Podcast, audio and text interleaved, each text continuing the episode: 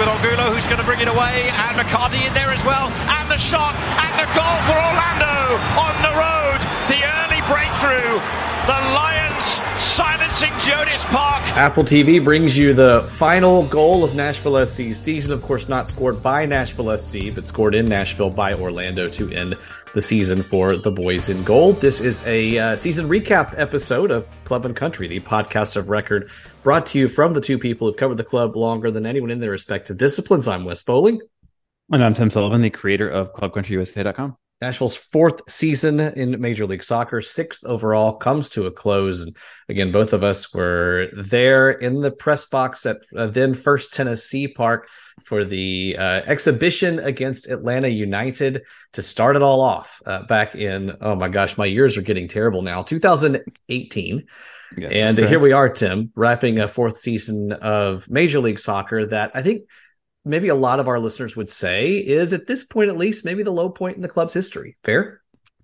Yeah, I don't know about low point in the club's history. I guess if you're saying each point is a season, this is probably the most disappointing season in the club's history. So if that's how you're defining point, I yeah, guess so. Yeah. But um, but yeah, I, I think you know we kind of over the course of a season say, okay, well you can't really you know get too up and down over the over the individual matches, over kind of the trends within a season. But once the season is complete, I think we have a chance to step back and look at it in its totality and say, uh, you'd have a hard time being super excited about a whole lot other than the Leagues Cup run. Yes, this team started strong, but um, starting strong is only, yeah, I don't know, two thirds of the season, whatever it was. Uh, you need to go from beginning to end. And um, if you have a disappointing regular season, you need to make up for it with postseason play. And I, I don't think a whole lot of people would claim that Nashville did that. Yeah, Nashville shut out in six of its final seven matches, including its final three, and including, of course, both playoff setbacks. Today, we'll we'll first talk a bit about that Orlando loss, but recognize that at this point, many of you have moved on beyond that. And we want to talk more about the season in larger perspective, how it compares with other campaigns, what went wrong. We'll uh, assign some blame here, try to apportion that out a little bit so that we can give our take as to you know where where the onus falls to get better? And then what's next? Uh, what needs to be upgraded? Do there need to be changes uh, to the technical staff in the front office um, that that kind of of stuff? And uh, then we'll look ahead to year five just briefly because I think you could make an argument that it's going to be the toughest season yet for Nashville SC with a CCC coming, the formerly known CCL. Can we just keep calling it CCL? I know on extra time they always are correcting yeah. themselves. I'm just going to keep calling it CCL. let's think of a better CCC. Just sounds. I don't know what it sounds like. Um, it reminds me of the FCC, honestly, either FC Cincinnati or the Federal Communications Conv- uh, Commission. We'll, we'll figure it out. Yeah, we'll just call it CONCACAF maybe, uh, or Nashville's future trophy. Um, yeah, we can mm-hmm. we can call it a number of things. Uh, but Tim, before we get into all that, uh, much happier note of course, in ML Rose, the sponsor of the show. I had the privilege of taking some colleagues to ML Rose. It was their first meal in town from Finland as they traveled mm-hmm. in, and we were traveling throughout Nashville, Chattanooga, and uh, parts unknown for a video shoot. And uh, let me tell you, I was really proud that ML Rose gave an accurate representation of what it stands for and what the best of American um, bar cuisine can stand for. It was great. Yeah, and when you uh, when you tweeted and, and tagged uh, me and I, I, retweeted it as I always do to support our, our friends at ML Rose. She said when your when your coworkers are in town from Finland, you take them to ML Rose. I, I almost replied yes. I always do this when my coworkers are in town from Finland. I'm constantly doing that. Every time they're in town from Finland, I do that. But yeah, I'm I'm really glad. Uh, I hope that your your Finnish colleagues uh, listen to this show if they're interested in Nashville SC, and if they aren't interested in Nashville SC, I hope they listen to it anyway but I really hope that we set the bar high for them because it certainly sounds like ML Rose uh, hit that bar for sure. Well, and you better believe I was sitting there saying, "Hey, these guys sponsor my podcast. I'm really proud of this." And so we got at least one additional. I don't know if he subscribed or just flagged it from uh, from a friend. Konsta is his name. He lives in Tampere, Finland, and he's a big Spurs fan. And I even even though he's a Spurs supporter, I still let him listen uh, and let him find it. So, uh, but, but yeah, I think most of them ended up with with great local beers. Those who drank, a couple got non-alcoholic beer options that again is, are an option if you're not feeling it or or you don't drink. Uh, most got burgers. Love the burgers. Uh, I think I saw there's some nachos on the table, perhaps. And the biggest hit was the Nashville hot cheese curds because we had some vegetarians in the group who still wanted to experience the idea of Nashville hot chicken and that seasoning. Have you had those yet? By the way, they're so good. they give a great representation. Uh, I have not. Um, I feel like hot chicken is for tourists. yes, maybe unless you go to a couple restaurants in town, or unless you try the spices at ML Rose. Like the the hot cheese curds are are legit. They're they're yeah. legit. They yeah. capture the spice very well. Good. That's good. Uh, I'll have to give them a try. Like a, you know, I I try to uh avoid kind of the what I think of as like stunt foods unless I have people in town. So um, it, I definitely trust that ML Rose is doing it very well, and I'll I'll uh, I'll have to take your word for it, and then uh, go go check it out for myself asap. Eighth Avenue, Capitol View, uh, Mount Juliet, and uh, which one am I? Which one am I leaving? Oh, of course, West Nashville. The best and most important the best and most important one. How can I do that? That's the one I always go to. Uh, also, Franklin on the way, East Nashville on the way, ML Rose, not just for soccer season. Our slogan, not theirs, but it's true. Uh, let's get to what happened against Orlando, Tim. Nashville SC, of course, uh, two 1 0 defeats. We talked about the road defeat last time out. Nashville comes home, gives up a sixth minute goal and once that happened, for me at least, it always felt unlikely that they were going to climb yeah. back in. It's it's one goal, but it just kind of seemed like the the general ethos was here we go again. Yeah, it felt like that throughout a lot of the the back half of the season. Unfortunately, um, and, and there were times that that Nashville SC, especially in Leagues Cup, but also in the regular season, kind of uh, betrayed the, those uh, grim expectations a little bit. But uh, at the same time, when you saw it happen to Orlando um, basically three times in the last several games here the regular season match and then the first match of the playoffs. In the second match of the playoffs you were kind of like okay this is this is not a team that's built to make a comeback. This is an orlando team that is designed to hold a lead. In a lot of ways this nashville sc team gets a bad rep for being completely defensive all the time. Um the, at the end of this year it, was, it ended up being deserved a lot of the time but it it almost felt like toward the end of this year the, the USL days when they really didn't have a lot of firepower. They were they're kind of saving their their uh, their owner's budget for for Major League Soccer play. And um, again, I think they have done better in in acquiring offensive talent. Obviously, Hany Mukhtar is is the uh, keystone piece there and and remains so. But when you looked at the USL days, you if they went down 1-0, you were saying, okay, this is this is just not going to happen for us. And I think this season, uh, Orlando was was our Pittsburgh Riverhounds, as it were, maybe Indy Eleven, where if you go down to those guys, they are just going to sit on you and not allow you the the avenues through which you are used to scoring a goal. And for Nashville this season, it's get Hany Mukhtar in a bunch of space between uh, the midfielders and the back line and let him run at them. And Orlando's really good at preventing that from happening. And, and there wasn't enough of a complementary uh, kind of productive uh, aspect to Nashville's team to to do anything other than hope that they would have that opportunity. Bob Lilley to Orlando if Pareja leaves. Continue the Riverhounds uh, deal. Yeah, two come from behind wins all year for Nashville, and they were both in May. Charlotte on the road with Hany's late penalty, and then the three-one win over Columbus that I think many could fairly point to as as the highlight of the season, one of the best wins of the year. But again, that was on May 28th, and uh, after that, once Nashville went down, they would at least draw, and they did. They did equalize uh, from behind some. But they never came back and uh, and one, of course, a draw could have been good enough uh, to take things to penalty kicks, but it was not to be. And I think that is Tim the biggest disappointment uh, that I have in this team, not just mm-hmm. you know recently, but all season. Was was this particular performance was listless after going behind in a game yeah. they had to have 0.37 expected goals, 10 total shots, four on target, not quite as bad, but 10 total shots when you're trailing for the vast majority of the match is just not enough. It's not good enough. And, and you know, I I am never one to to boo my own team. Uh, so any supporters who were doing that, I just can't get behind that. No matter what, not my thing. Philosophically, you may differ, but a um, a figurative booing or, or having deep disappointment, a spirit, a spiritual, a spiritual boo. booing, a, a, a, shake of the head. Spooky a, season is over, but I yeah, guess we can about that. it just wasn't. It wasn't. It wasn't good enough. It wasn't enough. Why? What What happened here, Tim? Is this just a team that was just tired mentally, uh, physically? Because for me, veteran bodies can get tired Yeah. Yes. And, and Leagues Cup was a grind and the season was an absolute grind, but there were plenty of days between matches here in the playoffs. And this is a group that at least mentally should have been sharp given the veteran presence that's supposed to be never too high, never too low. Yeah. I, I tweeted either uh, in the very late stages of the game or in its immediate aftermath that it just didn't seem like as as they approached the final whistle, they even really cared to try to make the comeback. It kind of reminded me of of some of those late Bob Bradley or the or the I believe the first Steve Cherundolo team or was it last year the first year uh, at LAFC where they were kind of like in the playoffs they're like man we don't care if it's time to go golfing. We're ready for golf season. And I don't think that Nashville SC has been a club that has ever really suffered from players going out and kind of going through the motions.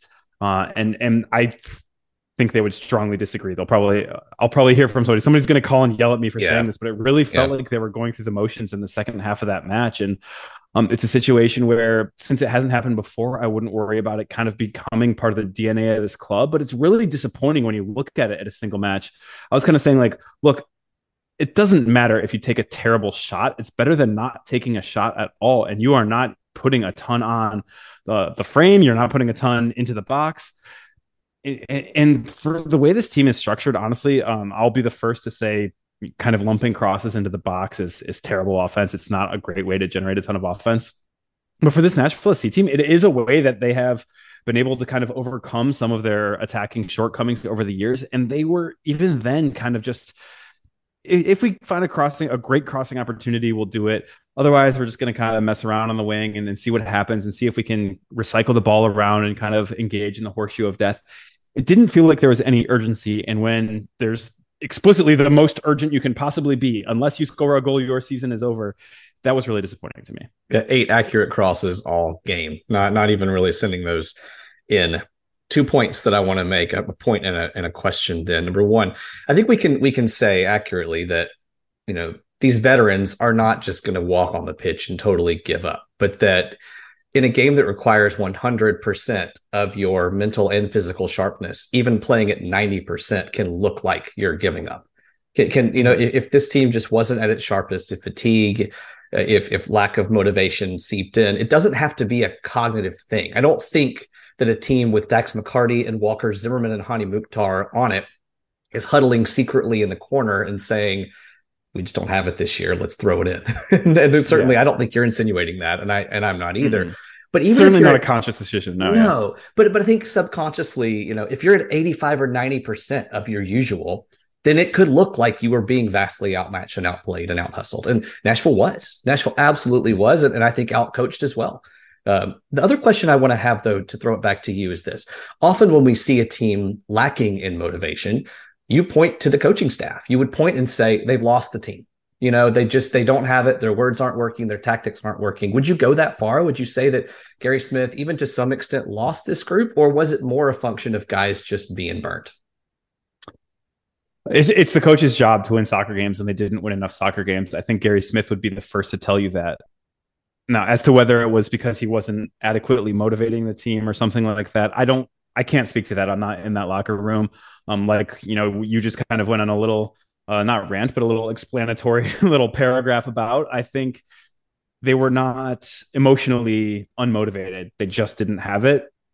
Can that be the fault of the of the technical staff of the head coach? Certainly, but regardless of of exactly why it happens, the head coach is the most individually responsible person for a team coming out and putting up good performances, other than Hany Mukhtar, of course. But, but it is a situation where that's his job. And if he didn't do a good job on the day, he didn't do a good job on the day. I don't think that that kind of damns the the entire body of work. Um, I don't think that the entire body of work for this season was a uh, Gary Smith's best either. But I don't think even if you if you say on this on this evening on this two game series he didn't put in his his you know number one effort or number one coaching job um, that that can be accurate without saying that it was not a that it was um, you know not primarily his fault overall. Yeah, I'll put the lack of motivation on the players as much as anything at this level. You know, I think high school or college players would need perhaps some some external motivation. At this point, it should be yeah. intrinsic. You need a Matt Rhule out there. Did you see his speech about oh the, gosh, yeah. breast cancer thing? Yeah, yeah, um, this beautiful. College football but, podcast. Let's go. and, and, dead serious here, and, and, Tim's being dead serious. Check it out. It was what yeah. I guess late October. uh, stunning pregame speech from Matt about yeah, it, it, just just watch it. It's very good. It's it's very good. Uh, but I think I, I players at this level should be able to be intrinsically motivated, and you yeah. put together a veteran group because you know that in tough moments when your backs are against the wall you can you, that that experience will shine through in the form of maturity and poise. And too many times this year it didn't. And you had guys making lapses that i felt were pretty uncharacteristic. But the other part of it is they were out of ideas tim. They, they seemed genuinely out yeah. of ideas as well. And that i put on the staff without saying that the staff should be let go. And we'll get to that right. question in a bit for whatever reason the tactics just weren't reaching weren't meeting what this team did best, or you know, they, they, were too reliant, I think, on game state and on Nashville being in a good position. And when they got behind, the ideas weren't there. Yeah, I think that's totally fair. And and like you said, we'll apportion blame in a second here. But uh, the big picture is if you don't win uh, MLS Cup presented by ML Rose, you have not you, you have not gotten the most out of any individual position. Uh, maybe there's something a general manager can do that improves your your finish. There's something that any individual player can do that improves your finish. There's something that the technical staff can do that improves your performance. Um, nobody is blameless, but nobody is fully to blame either. So let's put some people in, in the positions of accountability and we'll divide it up among four places. And Tim, I guess we can either we'll do it how you want to do it. We can rank these one to four. We could give out percentages broken down through a hundred. We can just let's just talk about them by category. Let's and do it. Then All we right. can kind of at the end, if we feel like it, we can, like we can rank them. I like that. So we're gonna, of course, have the four groups here. So players, technical staff, front office, and ownership. You know who who is to blame for the disappointment of the season, the disappointment in the playoffs. And of course, the the disclaimer here that that we're not making this personal. We certainly don't encourage you to make it personal. We can talk about this objectively without saying that so and so is trash or whatever. You know, we're not being inflammatory. We're trying to break this down objectively here, uh, almost a week after the season ended. And we'll start with the players. Tim, uh, I, I, guess I'll start. Uh, you, you, start. To what degree are the players responsible for this, and, and where did they where, where where did they go wrong here? Yeah, I think I think there's obviously always going to be responsibility. Like I mentioned, that the head coach is responsible for everything. The players are the ones out there actually doing it, and so you know you do have this. I don't want to call it a disconnect, but you do have a situation where the coach can't go out there and kick the ball. You know, we've talked about that in past years when it comes to finishing, for example. We say, okay, if they're getting good expected goals numbers but not finishing, the, the coach Gary Smith isn't out there kicking the ball into the net. Uh, it's not a Friday afternoon after their training session, but, but it's um, I think when you look at players, I think you can say the attacking front four, three, however uh, Nashville was lined up on a given day. Other than Hany Mukhtar and, and at times including Hany Mukhtar, they weren't good enough. I think you can look at the midfield specifically connecting to the attack as an issue where you just didn't have smoothness that to progress the ball into the attack. Defensively, um, it's it's hard to really say a ton negative about the defense because the errors were so individually kind of isolated. And we've said that in the past before too. This is a, defensive unit that's always going to be very good. The mistakes are generally going to be one terrible moment not kind of an accumulation of a lot of stuff. And goalkeeping um, i think i think both goalkeepers who played this year were very good. Uh, I I would say Joe Willis might have lost a step late in the year, but that's something that you saw out of some of his fellow uh, aged members of this team. Uh, as we have to give the caveat that they're all younger than us, but, but I think it is a situation where um, if you ask Joe Willis, are you to blame for the way the season went poorly? He would say yes, because I could have kept any individual goal out, and it probably would have uh, won us or at least drawn us another game. So that's something that I think every every player is going to go out there and say I didn't do enough. I think it's it's very clear that the attacking players would uh, would be pretty uh, self-effacing and say we are the most to blame for this. We didn't put enough goals into the back of the net. And uh, spoiler alert here, I'm I'm going to give the um, plurality of the blame to uh, to the players on this. Mm-hmm. Not all the blame, but but I think a, a small a, a, small number one ranking here. A couple stats. I got, a, I got a tweak to it at the end. Okay. So, oh, intrigued. Let's keep keep riding, keep riding, keep riding. Stay tuned, folks. Uh, no, I think a couple stats illustrate this. Nashville was last in the Eastern Conference at shot on target percentage. And you might imagine they weren't exactly first in shots taken. So, shot on target percentage, of course, the, the percentage of your total shots that found the frame. Uh, Nashville ranked pretty low in in that chance creation as well. Uh, seventh lowest actually in Major League Soccer. And so you're looking at a group that number one wasn't generating the ideas or the chances, but when they did, they weren't putting the ball on target and testing the keeper. And uh, you can you can be poor in one of those things and survive if you have just a ton of chances created and therefore a lot of shots resulting from that. Then obviously you can have a lower percentage and still be fine. Nashville didn't, and of course you know you can have low percentage opportunities and still you know score a lot of goals if you're precise. Nashville wasn't precise, but they also didn't have the volume of attacking chances, and that's really disappointing. But also embodied by that, especially first playoff game mm-hmm. when the best chance Nashville had was a rocket from Hany Mukhtar from um, closer to midfield than it was the penalty area. But you had two misses inside the box that you have to make. And far be it for me to call out in that case Sam Surridge or Teal Bunbury for one mistake, because one mistake in a low variance game is it's going to happen. That's that's okay. But those mistakes kept happening. And and this team just never found the crispness in front of goal that its defense deserved actually i think. I mean the defense mm-hmm. is the best in nashville sc history in terms of numbers. And um, it was good enough to have a top four team if the finish was there and it wasn't. And that's ultimately on the players who weren't putting enough chances to succeed but when they were didn't do it yeah low trials high variance though wes you said it backwards Sorry. Thank you. but continue. But continue. Thank you. We're on a Monday morning. We're in Monday morning mode here. Uh, so let's go to the to the technical staff. Then we mentioned that uh, that there was high variance. There weren't a ton of chances. Is that on Gary Smith? Is that on Gary Smith in this in the staff for a lack of of tactical answers, especially because this wasn't new. This was an issue we saw in the middle of the season before Leagues Cup even. Why didn't it get fixed? And, and is that a really a function of the technical staff as much as it is the players. Yeah, I think it's going to be really interesting in a post-mortem. I would love to be in the in the conference room when Gary Smith and in the front office and, and even some of the the key players for this team are sitting down and saying, okay, here's what we did this year, here's what worked, here's what didn't work, because they switched to the that diamond midfield with two up top and it worked really well for a long time. When it stopped working, they kind of went to a little bit more nebulous in midfield, but I was always surprised that they didn't go to what has been basically tried and true for this team, which is the 4 2 3 1. It gives you a little bit more cover from your central midfield, which is an area where, um, you know, talking about blaming the players. If you're putting Dax McCarty as a lone holding midfielder right now, he's going to be able to do a lot of really good things for you. We saw that he was as mistake prone as he has ever been. He also had higher highs than he had last year. I think last year we were disappointed with him. This year I'm, I'm basically I'm steady on Dax McCarty. But the the point I'm making is that if, if he is consistently making the same sort of mistake, whether it's a, a mishandle, which is I think probably the biggest thing that he was doing poorly at times this year, and you don't change something to to provide some help there, especially when he is playing as that lone six. Um, in the in the second game against Orlando, he was even dropping into that that uh, kind of center, center back role that we've seen him very occasionally play for Nashville SC. It can be Dax McCarty's fault, quote unquote, that he doesn't make a trap. But if it if it happens somewhat consistently and the technical staff doesn't change something, whether that's formation, whether that's personnel, whatever it is to try and sharpen up something that's that's a repeated weakness that can be on the technical staff even if the player is the one making the visible mistake and i don't want to pick on dax because there are a lot of different areas where that was the case.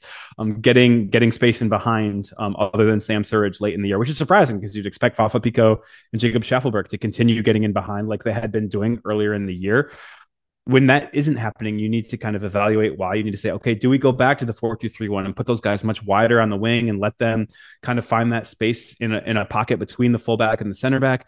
There just wasn't a whole lot of adaptation, and that ultimately falls on the technical staff, even if the players are the ones who are uh, kind of necessitating that adaptation by their inability to perform without it. That's fair. I think this team was caught in two minds. It saw some success with the 4-4-2 and really liked the solidity that they got from that, but that's not the best place to employ both Jacob and Fafa on the pitch at the same time, or really even either of them. You can you can make yeah. some tweaks to it to make it work, but so, so you bring these two in Go ahead. Mm-hmm. You're, you're Go ahead. No, I was just gonna say I really liked the four four two when they were having uh, one of those guys run off of a striker, even when that striker was Teal Bunbury before Sam Surridge arrived. And then when Surridge arrived, you're saying, "Oh, this is going to be even better," mm-hmm. and it just never had the same sort of chemistry that it had. Never really found that answer yet. I think yeah. those two were brought in to widen the pitch to to you know make it more vertical as well for Nashville by adding those home run threats. So when they couldn't play together because it maybe wasn't the most advantageous setup to have a solid you know midfield or or like you said, when Shaffelburg comes in, Mukhtar's playing off of him, or sorry, Surridge comes in and Mukhtar's playing off of him, and so you you can't really employ both of those guys together. I just feel like what they tried to do from a personnel standpoint then wasn't matched with the tactics once they found a tactical solution that briefly worked, and it mm-hmm. just there was never an, a marriage of that. And yeah, Surridge's arrival, we forget, guys. I think as as media, but but as fans too, I think fans forget that the arrival of a new striker can complicate things as much as it resolves things because it changes a lot of dynamics. Yeah. And yeah, partially, I think some of the underperformance by Sam is due to Sam not making some finishes that I think he'll make next mm-hmm. year. But we've said that before, haven't we? About other yeah. other you know acquisitions, he's got to prove it. But some of that it was because I think the tactics, as you said, just didn't quite shift, didn't quite adjust to what he was going to bring to the table. Yeah, and I think that's totally fair. And and again, like the entire picture of the season. Everybody's kind of going to be all, each individual factor is going to be interrelated in terms of which parties are involved with it. But that's one that um, the players, the players and the technical staff are the ones on the field on, on match days, and and they're the most visible. But I think, um, you know, the front office and ownership, which we're about to get into, both kind of bear some responsibility for why that ends up happening as well. Let's move on to the front office because, of course, that's the group that's putting the players on the pitch in collaboration with the technical staff and, of course, fueled by ownership. And so, our next two um, blame categories will be front office and ownership. You know, I think that the big refrain that we heard that maybe we thought late in the season when Nashville was grasping for comebacks was why is Brian Anunga coming in down a goal in the 80th mm-hmm. minute? You know, as an example, uh, not as the sole focus the bodies didn't seem to always be there to chase the game when Nashville needed to. Some of that is you've got you've got a fatigued group. Some of that is injury when Randall Leal didn't play the majority of the season, but other teams deal with those things too. Other teams also played yeah. in Leagues Cup, if not as many matches as Nashville. The depth was an issue here, right? I mean, it, that that comes down to front office, doesn't it? Yeah, to an extent. You mentioned Leal's injury. You didn't even get into Nick DePuy's season-ending injury mm-hmm. before the season even started. I think Nashville would have loved to switch to three at the back a lot more than they were able to because they didn't have the horses for it. Obviously, they they kind of adapted with what they were able to have at center back. But when you don't have a guy that you were expecting to start next to Walker Zimmerman, I don't think there's any mystery to that. And instead, you you have to if Walker Zimmerman, who is who was unavailable for much more of the season than than he had ever been before, or Jack Maher's not there. You have Josh Bauer, who's a guy that you brought in and, and barely played last year. There's a reason for that, and that's not because Bauer's a bad player, but you need to have higher level players available. And if you don't have a great enough volume, you can't play the formations that you want to play. At the same time, um, getting Surge in as late as as late as he came in. We talked at the time. We don't know exactly what was behind the delay there, but there was a delay there. Other teams were getting uh, summer window players in much earlier than Nashville was. That prevents Surge from getting adapted. Um, I think both of us would say that we uh, believe Sean Davis is a really good player, a really good Dax McCarty replacement. He can't provide the same sort of offensive punch that either Dax or Anibal Godoy can provide, and he makes up for it in other ways. Some of them being, you know, six or seven years younger than Dax or whatever, it is. But um, at the same time, it's it's I I man, it would, have been nice to have Jan Gregus in the second half of the year, right? Yeah, yeah. Like totally. that's a guy, a guy who can play the defensive midfield position, but can connect to the attack. And um, I, I, I, honestly don't know what was behind getting rid of him. I suspect he wanted to be back in Minnesota at, at more than Nashville wanting to get rid of that player for whatever assets they could get for him. But it's a weird situation where you had a player who is kind of what you were lacking. And then you said, okay, now now he's gone, and you don't have the midfield depth that you need. You don't have a skill set when Dax McCarty isn't either on his game or on the pitch. You don't have a skill set that can be replaced by anybody other than Jan Gregus by the time he leaves. Uh, yeah, I think you're spot on. I, I think I point to the front office for some master strokes as well. I think you know the Shaffelburg Picault combo is is brilliant when executed mm-hmm. right, and both showed flashes, of course, of that brilliance. Uh, the the uh, acquisition of Lukas MacNaughton was an inspired choice that worked out better, yeah. I think, maybe even than the club expected. Um, yeah, yeah, for sure. Not that they didn't think well of, of McNaughton, but for him to challenge Maher, who had a great first half of the year and ultimately play ahead of Maher at times, I think was was brilliant. Uh, I think Surge is a great signing. I still will say use yeah. the word great. I think he fits what this club needs to do. And yeah, he's think, dude, I think people are going to be really excited next year when he yeah. comes out and he just kicks ass. Honestly, it sucks that he did not this year, but he's going to well, year. and we've seen proof of concept, right? He didn't yeah. do it in league play, yeah. he did it in Leagues Cup. So I think I feel better about Surridge at this point than I felt about Jhonder Cadiz heading into his his full year one, and certainly Ake Loba. Not that he's guaranteed to score double digit goals, but I think that can be a fair expectation for him. So I think the front office did a lot right. But I think as you look at the development of this club, where they need to get is a level of investment and a level of of uh, you know attention to detail that guy number 26 on the roster is still somebody you feel confident putting in in a pinch. And right now, I don't think that. I think you look at the bench in the 65th minute, down one 0 and you say, not him, not him, not him. I think most of the turnover we'll see on this roster will probably come from guys 15 through 25, if yeah. you will and that's that's necessary and that requires our last category ownership. But uh, one more point on that from you. Yeah it's just uh, i think nsc fans got spoiled with the Jack Mahers and alistair johnstons of the world and and possibly the front office did as well thinking we're going to hit home runs out of the college draft. In the, this recent draft didn't do it and they haven't had the same sort of home run in in the past couple classes. And that's something that uh, has has diminished those you know 20 through through 28 spots on the roster, whatever it is. Sorry, but continue. No, you're good. Anybody you think could be coming up from Huntsville in the near term to replenish, or that is that still probably another year away? Yeah, I think so. I think guys from like the college draft probably are. I'm really excited. It it is too bad that he was uh, unable to play for the senior team this year, but I, I think Adem Sipic is going to be a star.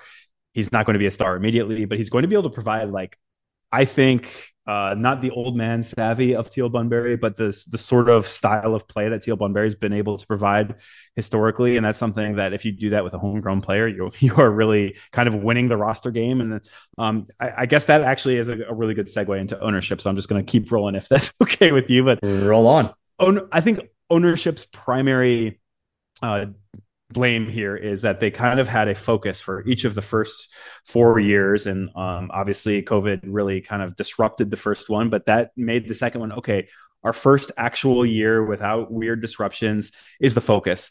Uh, year three opening geodis park the focus. Year four we are going to add a dp striker. We will not be very secretive about it. That will be the focus. And that that kind of it was a little too discreet to kind of be adaptable within what was happening kind of on the ground for Nashville SC. And then I think a bit, another part of it is is the delay in getting the academy going, and some of that is the fault of the ownership. Some of that is again there was a global pandemic. You might have heard about it. Uh, it really made that that difficult for them to pull off. But I think if they had been able to invest in an academy before um, Nashville SC really got going, and they did have a U12 and U13, I want to say, uh, before Nashville SC ever kicked a ball. But nonetheless, uh, it is a situation where if you had had a guy who's who's ready to step in as a homegrown guy and, and maybe take a, a, a little bit of playing time that is coming instead of coming from your number 20 guy who is on, an on budget player via the, via the roster rules, getting it from somebody who has zero impact on your budget because he's the 29th or 30th player on your roster.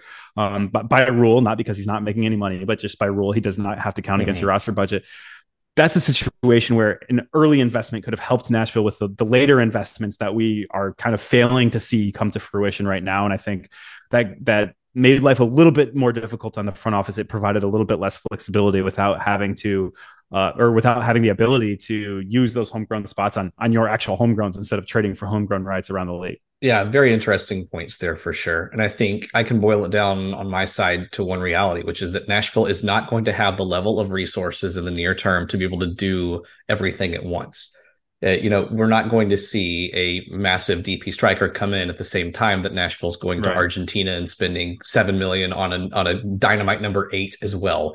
Uh, for instance, as nice as that would be, and especially because Nashville's yet to successfully directly sell a player abroad to bring in some cash to supplement uh, mm-hmm. what it, it, it has in its coffers. You get to the obvious reality that John Ingram is a smart business person and is seeking to run a, a profitable business as well while he's paying down stadium debt.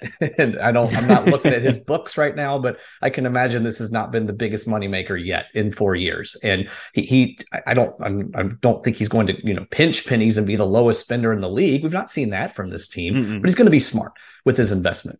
And I think we can all respect and understand that while still saying you know, but if you do want to bring in some guys LAFC and Atlanta style, we're not going to yell at you for it.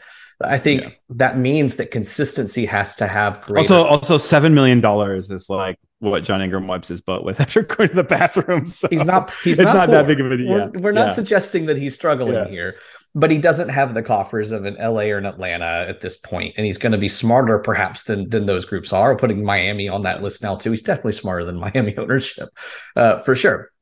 Uh, but I think that means the the perception of consistency has to be better here locally. I think that yeah. we can we can do two things here. We can all say, and you and I are saying it, this is a disappointing end to the season and a disappointing season. We can say that while also saying, look, playoffs four straight years is not something to spit at in the league that is that is so parity driven that anybody outside Seattle or Red Bulls, you know, would covet, would absolutely covet.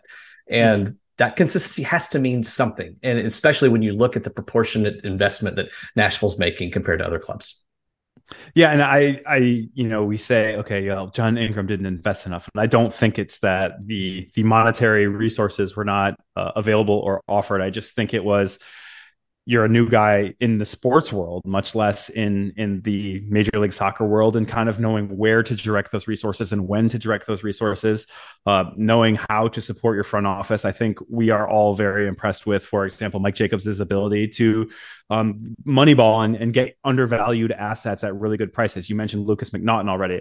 Uh, obviously, Jacob Shaffelburg. Uh, you should just go to Toronto and, and buy all their players because they're really yep. good. They just play for a terrible team, but. Yep um, it is a situation where I think as um, you know, you get to year four, you see where the the lack of knowledge years ago kind of manifests, and I don't think it'll be a persistent issue because some of those things have been figured out. But again, you can't go back four years and figure out where you should have invested back then and do it.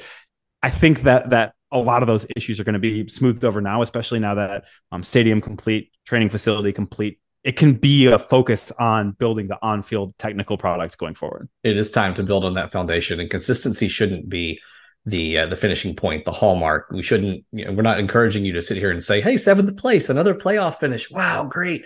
But I think it does point to promise and potential. It's a it's a consistent foundation. We'll talk in a second about whether there need to be some changes to the technical staff. I, I'll again preview my argument, which is that no, uh, not at least at the top, because I think that consistency actually should be prized. And when you have somebody that's working, even if it's not working exactly according to plan, you give him the tools to succeed and you keep that high floor intact versus erasing the floor and erasing the ceiling because you can't do one without doing the other in this league. Um, you could bring in somebody who is an ace who gets you to second in the table. More likely, with a set strategy that's already in place, with the personnel that are in place, with the foundation that's been built. When you bring in a new manager, a new general manager, then you're removing that floor, you're removing that foundation, you're wiping the slate clean. And as much as you might be pushing for second, you also put yourself in a vulnerable spot with a level of investment of 13th, 12th being a very mm-hmm. real possibility. I don't think either of us believes that 12th or 13th is a is a, even a remote possibility next year um, right now. As, I should hope not. I should hope not. well, and as a you know, back to our college football podcast roots here, and and true purpose as a University of Tennessee fan, I multiple times now and uh, have become accustomed to the issue of okay, if you let go of X, who's Y going to be? mm-hmm. How are you going to adequately you know fill fill that position. Unless you have a killer in mind it, it, really doesn't work very well for you to get rid of somebody and open the door to uncertainty. Most times just ask uh, lane kiffin derek dooley jones jeremy pruitt. Need, need, i go on? Thank goodness for you josh heupel. Yeah, and I think uh, there's something to be said for the way Nashville is built. It is built to succeed with the type of technical staff and with the type of uh, management, front office management that are in place. If mm-hmm. you tear it down, you have to tear the whole thing down and, and start over, or find somebody who fits what you already have in place. And that's not true at every club. I, we've seen LAFC find success um, despite going from a 100% possession oriented Bob Bradley to basically counterattacking under Steve Cherundolo. But when you look at the way Nashville has been built, um, you know, from from roster construction through technical plan, uh, you really would have to find somebody with a, a similar sort of philosophy, and um, the odds of finding somebody with a similar sort of philosophy that is better are are, uh, better as a coach are not necessarily uh, guarantees to say the least. I have one and I'm not recommending this because Oscar I. Smith, I know yep, you're going to say that's that. the one. Yeah. That's the way he's yeah. out of contract. It's, it's, the obvious one. Yeah, he can bring in he can bring in a different uh, type of talent, perhaps, as, as, he's brought in a lot of Latin American players. Uh, I, am not advocating that because number one, I oppose to almost everything he stands for uh, in terms of everybody hates him. I like. I, I he's look. I've heard. He, I've heard from from sources in the league. He's actually a great dude, and and you know, people think very highly of him personally. I just I don't like the way his teams his teams play. Not tactically, because again, there's some similarities there with Nashville, but the cynicism with which they play, some of the antics. I, I'm not a fan. I'm not suggesting that happened. I just think it's kind of funny and a little bit ironic. I, I would never imagine it actually happening before we get to what's next then and we've touched on some of that already let's let's try to rank rank our our blame meter here. I think you said you had a twist. You had a twist here right? No it, it was just it was just going into the the um the technical staff part of it is that when we were bl- when we were blaming the players yes the players can be the ones to blame but there's there's a, a responsibility of the technical staff to put them in those positions. Okay. and if they continue putting them in the position and, and failing then it's yes on the on the moment it's the technical uh or it's the players technical failing but it's the it's the coaches failing to ah, yes. continuously put them in that spot. Thank you. Okay. That got it.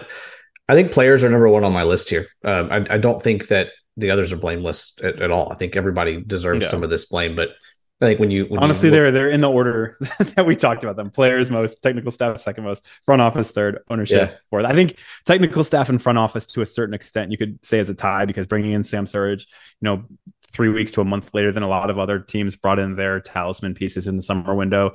Um, things like uh, being unable to replace uh, a Jan Gregus that you that you send to Minnesota for for nothing nothing in in return uh, on field this year at least. Um, that's those are the sort of things that that kind of hamstring the technical staff, which goes to why the technical staff was maybe hamstringing the players to continue putting them in those positions.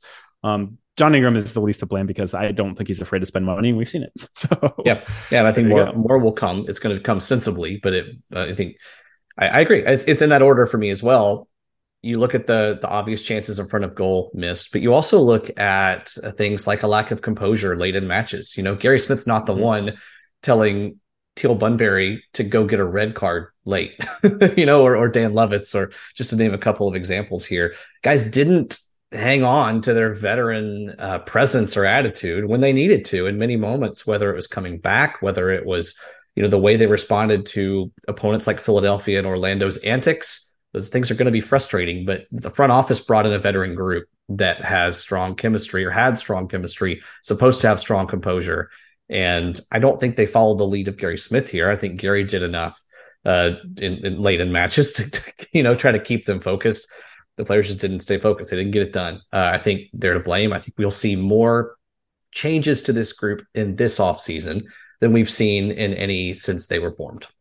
Uh, and not oh, yeah, ahead, with sorry. with the caveat that it's probably not players one through five on the roster. Yeah. But yeah, I just want to add one blame thing, and I know it's going to sound really kind of bratty almost, but this was a like a profoundly unlucky team in a lot of ways. Um, obviously, every team around the country has has good luck at times and bad luck at times.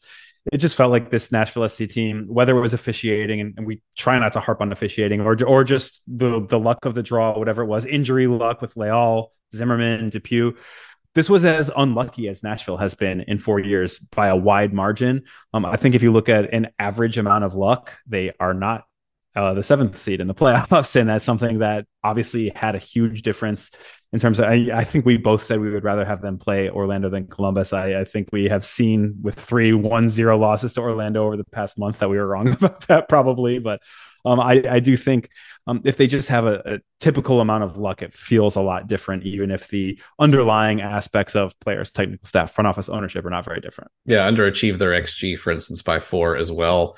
Uh, that's going to swing wildly. Just look at Austin and St. Louis as examples of that.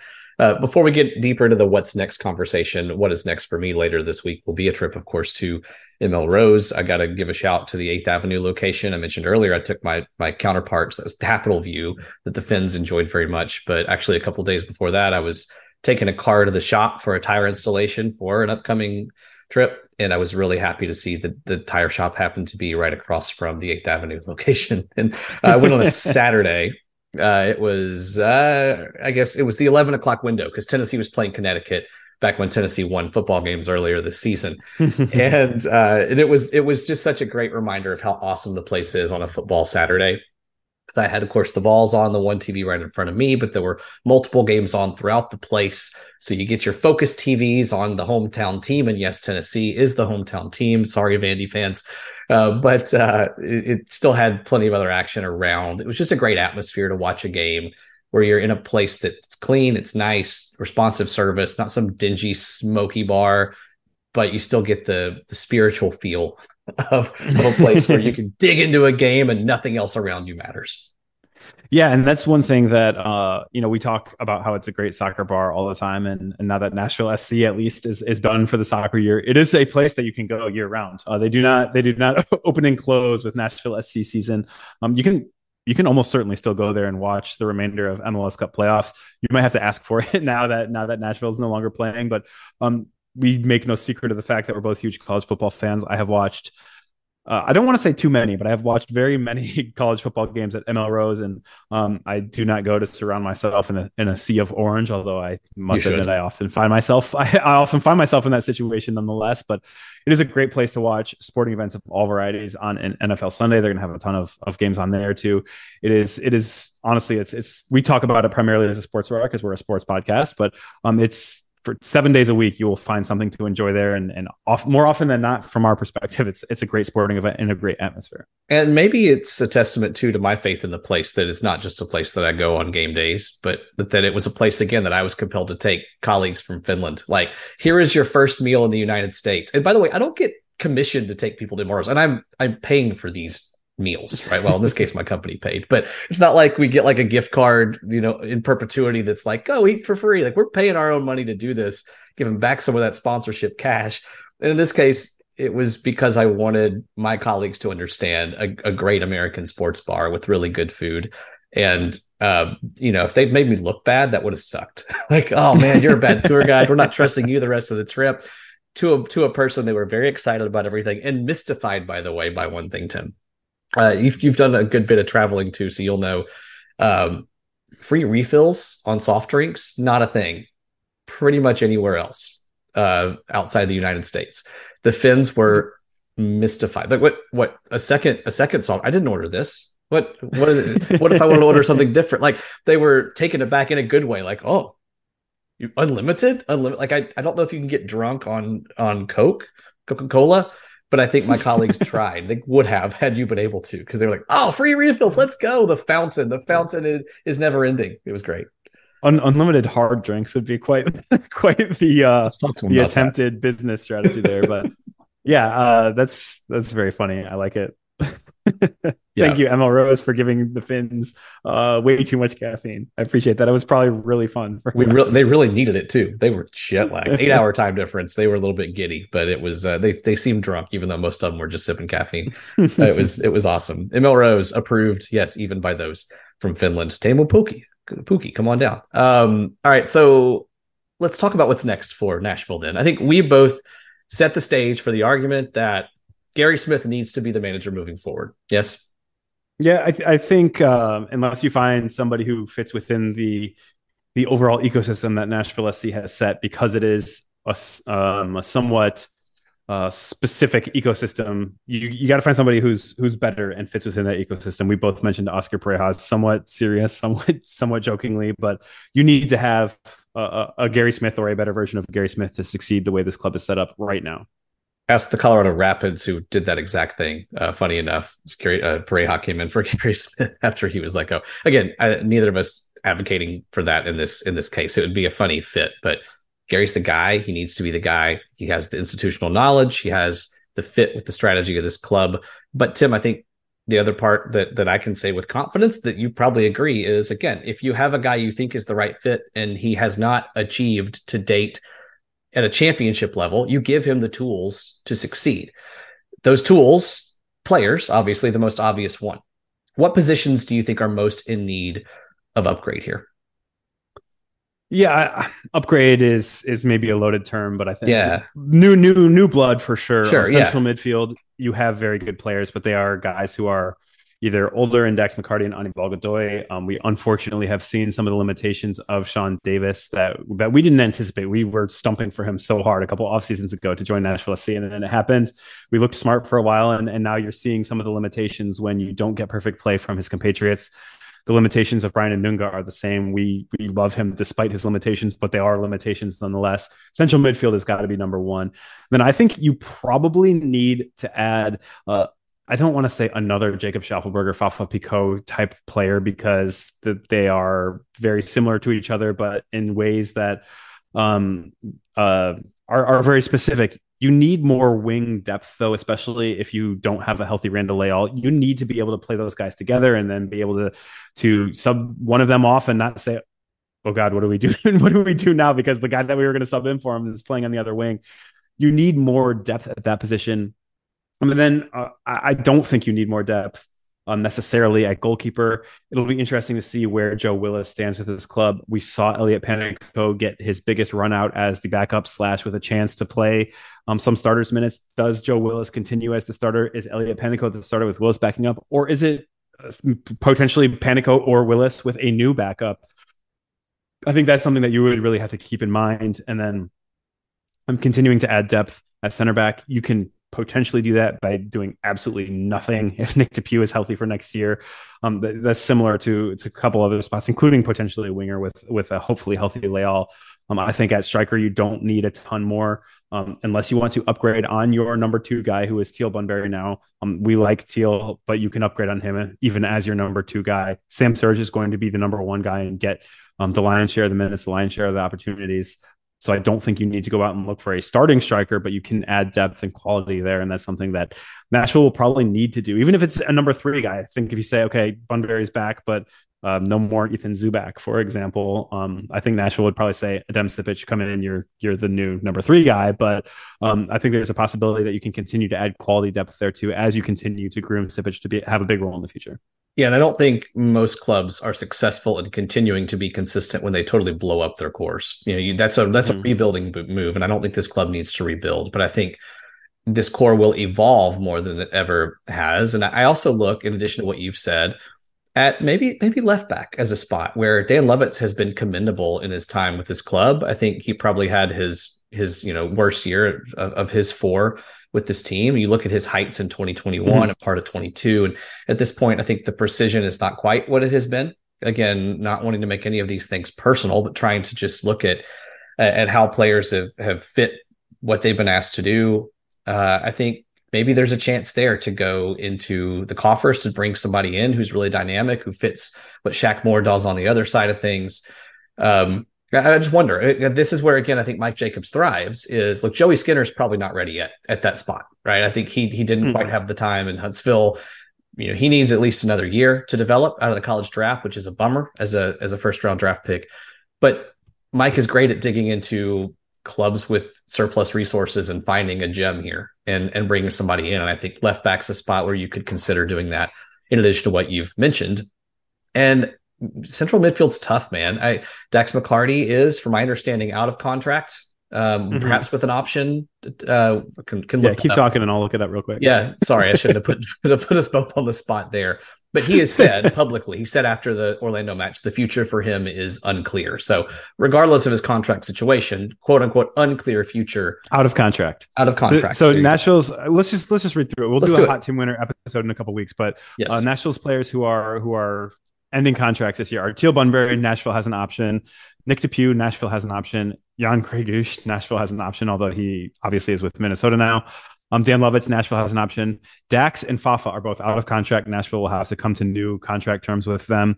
Taylor Washington has an option, and Ethan Zubak has a club option. So those are your guys that are um, not guaranteed to be back next year. Uh, the rest of them are are under contract. So I, I, I thought Willis was an option, guys. So that explains uh, that uh, answers a lot of the questions that I had a moment ago. Yeah. But um, those are your guys there. So you can, I mean, I think we will break all this down as we as we go. And honestly, Hot Tim Winter is my favorite time of year, even more than breaking down the matches. As much as I love watching it, it better be yours. If it's not yours, we gotta yeah. have a conversation. But you know, I, I I think that Lovitz is a guy who you could you could say, hey, look, you're always part of the fabric of this team based on what you've done. We appreciate you but but it's time to maybe find a place to evolve there. Dax, I think had had a way better year this year than last, but obviously, you know, time is limited with him, and it could be a natural inflection point for him to go finish his career. Maybe he finishes as a Red Bull and has a tribute season there. He's got a home here that he loves, and and I, at least I think it seems his family is very rooted here, and, and perhaps this is home forever, and he moves into a, uh, an Apple TV chair if he wants it. Uh, I think I, I, would I would not be surprised to see him back. I wouldn't be surprised to see him yeah. move on. Either way, it's time to really earnestly continue that evolution and find a number eight that can come in. A number eight with the yeah. vision that Sean Davis could continue to be a fixture here because I think he should be. I think he's yeah. still a potential future captain for this team, depending mm-hmm. on where Walker goes, uh, if he ever goes anywhere. And yeah, I think I think Dax and Anibal, I wouldn't be surprised to see either uh, not back with this team next year. And Dax that, leaves. Dax leaves only on his own terms. Yes, uh, he may leave on his own terms, but he leaves only on his own terms for sure. Agreed. Totally agreed. Yeah. He's yeah. earned. He's earned the right to get a fair deal, a fair offer from from Nashville to continue here in. Music City for another season if he wants. And uh, yeah, I'm not suggesting he's going to get moved. Uh, only that he would choose choose to do that. Uh, any any other roster notes here as we talk about areas in need of either evolution or or just wiping the slate clean? Yeah, we we brushed past um, technical staff because we both believe that Gary Smith should be back. I wonder if you can. Um, I Steve Guppy, I think, has been a godsend, and unfortunately, his um, his skill set was potentially wasted by not playing with wingers this year to a certain extent. Some guys yeah. did not have the opportunity to to do some of the one on one take ons that he is so so good at teaching. But when you look at um, a guy like Kosuke Kimura, who we we loved as a player for Nashville SC, and we think he's a very good dude, can he can he have a a, a role in the club that is not um, uh, taking up one of your uh, allotted assistant coach positions, which is what he was doing previously as well. I think we saw that Gary Smith can can coach the defensive solidity um, with or without Kosuke Kimura, and that's not to say that Kosuke Kimura was not adding something here. It's just a matter of if you have unlimited resources to spend, can you get an upgrade on your coaching staff that can upgrade multiple positions in terms of what they're being um, drilled uh, in the uh, on the training pitch or whatever is that something that you can do? And, and again i'm not advocating for Kosuke to lose his job. Far from it. Just saying no. that that is one spot where you say okay we don't know what he provided. It, it was pretty much more of the same which is decent because he's a defensive coach and the defense was awesome this year. But if you had unlimited resources, could you go out and get Pep Guardiola to be Gary Smith's second assistant or whatever? yes, that sounds good. I Steve Guppy is a fixture, and I think one thing I've learned as I've done some work in the, you know, the college soccer community here in town as well, and talk with those in the youth systems. Steve Guppy is is not just a fixture with this club, but in Nashville. And so, what I want here's what I want long term, Tim.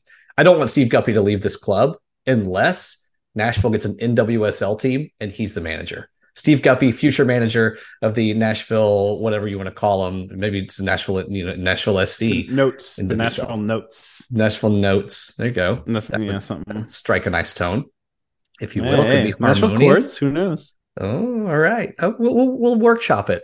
Uh, I, yeah, Guppy's got to stay, but but I think I, I, could see some evolution there. I could see bringing in somebody with some some new ideas, but only if you are able to find a place in the organization right. for a guy like Kosuke who has been invaluable. And when you have an academy, when you have a Huntsville, when you have you know a lot of other, I mean, mm-hmm. Kosuke's and Kosuke came from the U fifteens. I want to say he was involved yeah. at, at, various parts of the club, but he had been the head coach of one of the right. Of the so there's there's potential here. I, I think that that will need to be addressed to try to bring in some new ideas. Uh, I think I think hmm. Nashville could benefit from that because Tim, you could make a very fair argument that this is going to be the most challenging Nashville SC campaign yet in year five. Expectations are going to be to improve on seventh place to get past the first round of the playoffs, but also you have Concacaf Champions Cup C cubed.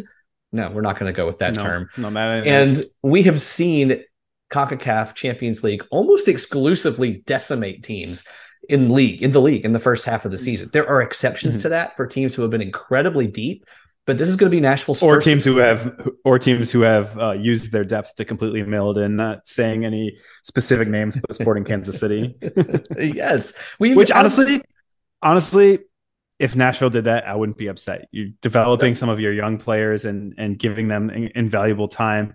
And i nashville next year is not going to be in a position to mail in the regular season in a way that like No. an lafc has done in the past when they've uh, you know, not had quite the um, the depth to to rebound right away. Uh, we saw it doom Philly a little bit uh, in the past too. Nashville doesn't have the same sort of depth organizationally or on the first team that those sorts of clubs do. It wouldn't bother me to say, okay, let's build some organizational depth and, and play a bunch of kids in, in a competition like that. Not exclusively the kids. Go out there and try to win, but try to win by mixing in heavy doses of youth. I said they should have done it in Leagues Cup. You may recall they did not. So uh, it would be it would out. be interesting for Nashville to really kind of lean into the okay. We now need to develop. We have been a club that has relied upon developed talent, um, talent that has developed elsewhere, whether that's sometimes in college, uh, in the case of Jack Maher and Alistair Johnston, um, whether that's guys who have developed elsewhere. And then we just know there are known quantities within Major League Soccer. Lukas MacNaughton um, would be a weird one because he didn't seem like he, he was a fully finished product when he was at Toronto FC, but he's a good example. You Mhm. get players that other guys have developed, and you say, okay, now we just plug you into our system and it works great because we know exactly what we're looking for and we know what you provide at this level. I'd love to see Nashville, you know, swing the teeter totter the other way and try to get a little bit uh, of the development under its own way. I don't mind that. I, I think it would be really kind of a bummer to see Nashville go. It into, would be, it would be, but it, from an organizational perspective, it would probably be worth Yeah. it as long as they, as long as they aren't completely milling it. If they're trying to win, even with a, a heavy, heavy dose of youth, it's worth it to me. well, and there are more teams. There are 32 teams gon- that are going to be in. So, in theory, at least you have a first round opponent who's probably not great. Not that that always matters. I mean, Austin went to Haiti and, and lost. You know, or not in Haiti, but against a Haitian Yeah. team. You know what I mean? You can you can play that depth in early in at least an early round, and at least Mhm. at home, trust you can come out with a result. Gary's been in this before. He played in CONCACAF Champions League, of course, the year after winning MLS Cup. Um, not suggesting his approach then would reflect his approach now, but he didn't even travel to one of the road matches. Um, he Yeah, put an yeah. assistant in charge, which was not a popular move in Colorado at the time. Um not suggesting again that this situation. Just don't lose to Violette. no, don't do that. Whatever you do, But but I- was that in the Dominican Republic or Panama? I don't remember. it was played. I think it was played in the in Santo Domingo. And Yeah. Violette had to come across from Haiti to do it. It was in Hispaniola still, um, but it was Yeah. not in Haiti. It was in Santiago, Dominican Republic. Yeah, good times. I'm just googling things all show. Santiago or. Santo Domingo? Santiago, Dominican Republic. Oh. So I assume it's a suburb. I didn't know they had a Santiago. Santo Domingo. Nice. Okay, great. We're learning things. Uh, I, I think it I will. Saint, Saint Joseph, Santiago? I think so. Continue. Just, Sure. Just go. Just Sure. talk. We'll go with that. All I know is uh, Benito Santiago was a catcher for the Padres for a long time, and he didn't wear the number nine because the strap on his catching gear blocked the whole number. He wore zero nine so that you could see that he was number Oh, nine. nice, nice. We have we have um digressed. I'm going So, off the rails. a little bit. Mark Richt has lost control of the podcast. a little bit. Uh, But I, I think I'll say this with full confidence: Nashville will not, will not next year finish in both the top four of the Eastern Conference and make the semifinals of CCC. They won't do yeah, both. that's fair. You have to choose, and th- those either one will be a very nice performance next year. Both will not happen. They're going to have to choose. The only way the only way it happens is if they ride youth and get lucky in the early rounds Sure. of CONCACAF and then can play only the semis and finals, for example, with the senior team. yeah, A, a full senior team. it would be extraordinarily, extraordinarily difficult. It would it would take it would take the opposite of the luck that they had this year.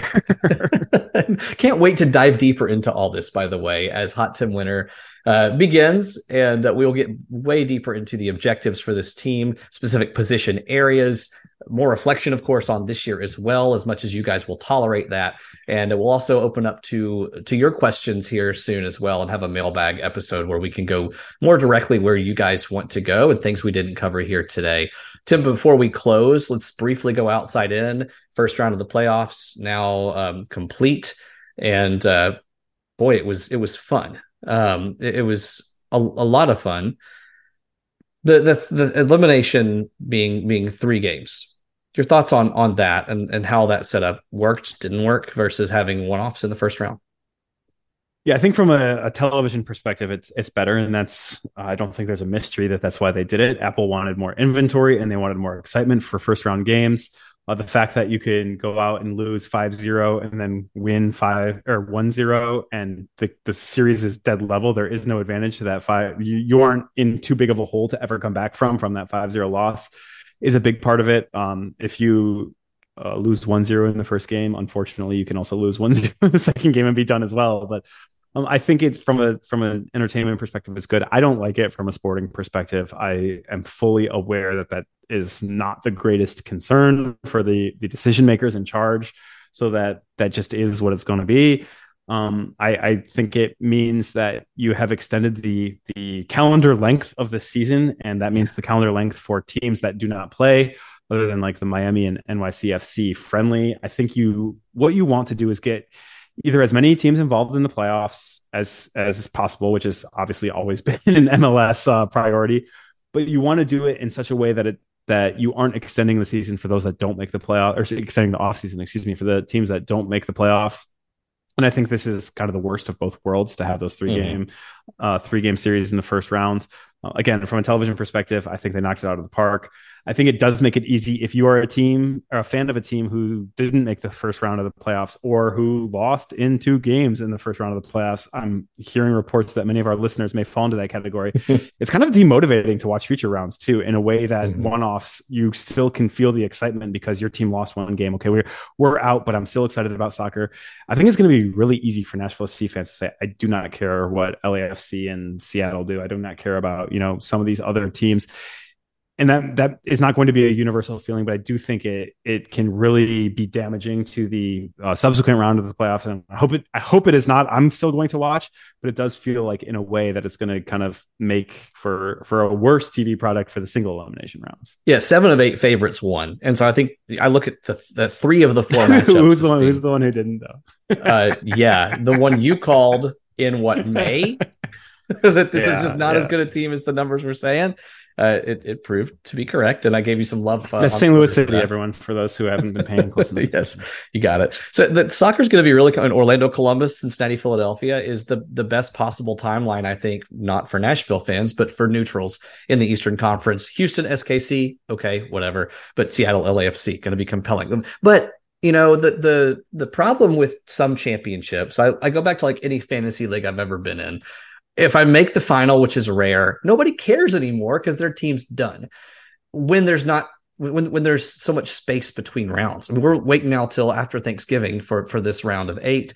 The first round took 17 days to complete, and so you know, while some teams are giving their second end of season press conference and making their roster decisions, we're still at press time here, 12 days away from the start of the round of eight. I know yeah. international schedules are what they are. And so that's going to be challenging, but the, the space there is just so vast. I, I love the the sporting actually uh, implications of, of what's happened. I enjoyed the way teams played. I enjoyed having multiple rounds of penalty kicks after these matches, and um, I, I thought things were more open than they could have been, except for Nashville. But the gap, the gap is just yeah. so vast and you touch on that the scheduling just has to be yeah and some of the, some of the scheduling is is specific to this year because uh matches are still being pushed back because there was a winter or from covid i should be specific because there was a winter world cup back in december um because this was the first year of a an every team leagues cup that i, I I don't think they're going to completely pause the season in future years. Um, you see that uh, the calendar got compressed and they had to push it back a little bit. That means you're inserting more international breaks in between parts of your playoffs. And it also means that you are waiting until after a holiday like Thanksgiving. I hope in future years that they see. Uh, honestly, my hope is that in future years, MLS realizes we need to have the season done by the November international break because mm-hmm. that is uh, when people in this country start caring pretty much exclusively about football. And then you have basketball getting going too. It, it really just kind of uh, compromises the amount of of bandwidth that people have for what is very few people's number one sport. And so I, I, hope the league kind of sees the wisdom in that. I know they don't want to have a really long off season, so there are other ways to kind of compensate for some of that. But um, hopefully, uh, this is a, a one year blip because of kind of some of these unique circumstances of the Winter World Cup in Qatar, because of uh, the the month plus long Leagues Cup as well. But one thing I know CONCACAF Champions League Cup less than 90 days away for Nashville SC. Can't wait to dive into the offseason as we still profile what else is happening around the league. Tim, any final thoughts that you want to leave with before we split today? No, uh, just that I know it. I know it sucks to see your team go out, but uh, I th- I still think, um, in, the world of pro sports, it's such a different thing than college sports, which we talk incessantly about. we how we pay a lot of attention to. Uh, being being quite good is is good. It doesn't mean it's good enough in any given year, but don't uh, don't feel the urge to throw the baby out with the bathwater. I guess is is uh, a thought that I'll have people uh, mull over while they come up with their mailbag questions for our next episode. I think that's really good. I think that's really good. And saying that on Twitter in the wake of a season-ending defeat proved to be spitting into the wind, as I expected it might be. Uh, but but I think that perspective, as as cooler heads start to prevail, is is one to keep in mind. That what do you lose? What do you lose when you remove not just possibly the ceiling, but but certainly the floor as well. Uh, thanks to ML Rose for the sponsorship and for feeding my Finnish colleagues uh, who uh, have I think two nights left in town. So we'll see. I bet they're going to want to go back. Uh, thanks to uh, to 440 Sports for giving us the microphone. Uh, we encourage you again if you like the show, or even if you strongly disagree with our opinions, but but don't mind our process or are listening to those opinions at this point in the episode. Uh, hop on Apple Podcasts and, and give us a quick rating and a review, and that helps other people, of course, find the show so we can grow the dialogue of this community and uh, you can get more like-minded people with you disagreeing with us. So that you can you can show it to us. Um, thanks to moon taxi for the great music at the beginning and the end of every show. And uh, thanks again for listening. We will talk to you very soon